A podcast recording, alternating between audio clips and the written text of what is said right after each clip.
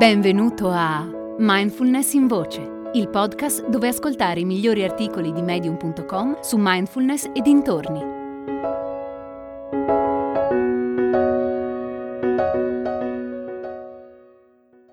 Il posto giusto per meditare? Ovunque, di Samir Chopra. In un incontro del mio primo e unico corso di meditazione, l'istruttore ci ha detto che è possibile meditare ovunque ci troviamo.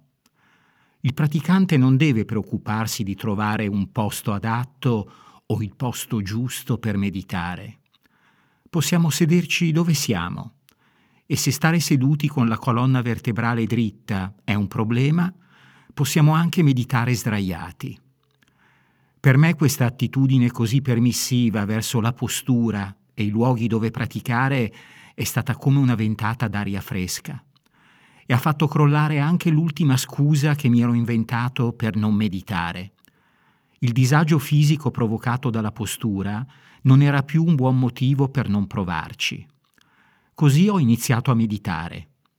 Di solito lo facevo a casa, in soggiorno oppure a volte in camera di mia figlia se il soggiorno era occupato, ma anche in biblioteca o a casa di amici.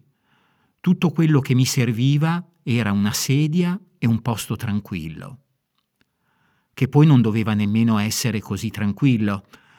Quello che dovevo fare era sedermi in posizione comoda, chiudere gli occhi e meditare. Se attorno c'era rumore, ne diventavo consapevole lo riconoscevo, notavo la sua presenza, ma senza farmi coinvolgere. E prestavo attenzione a cosa succedeva se la mia mente reagiva al rumore.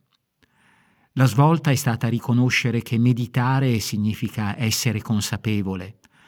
Non vuol dire né evitare né farsi sedurre da quello che accade.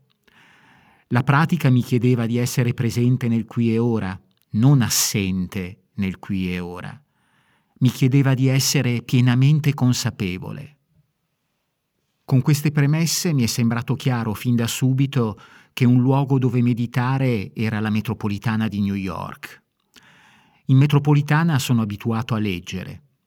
Forse da quando vivo in città è lo spazio di lettura più importante della mia giornata.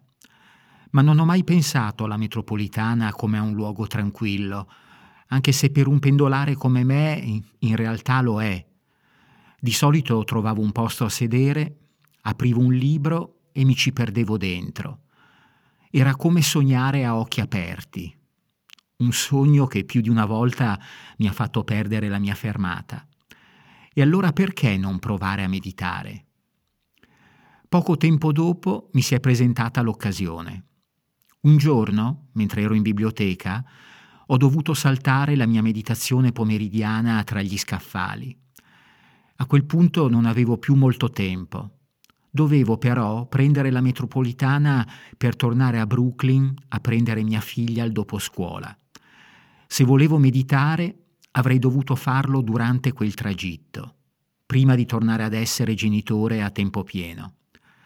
E così ho preso la linea Q in direzione centro, ho cercato un posto L'ho trovato, mi sono seduto, ho messo lo zainetto tra le gambe, ho raddrizzato la schiena e ho chiuso gli occhi.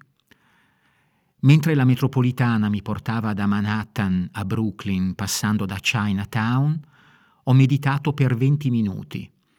Ho sentito i suoni e gli odori intorno a me, ho notato le sensazioni nel corpo, ho sentito i rumori striduli del treno sui binari, gli annunci del macchinista, il suono dei cellulari, i discorsi sussurrati, lo scrocchiare delle patatine tra i denti.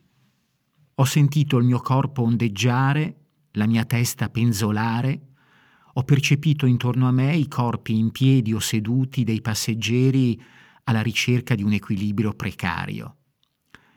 Ero in una carrozza della metropolitana, ero presente, non assente ero consapevole. Sono un essere umano e la vista è il mio senso più importante. Chiudendo gli occhi divento consapevole di una realtà diversa.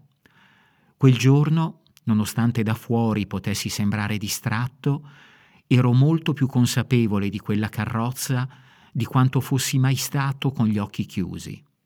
Non ero andato da nessuna parte, ma ero comunque in un luogo diverso.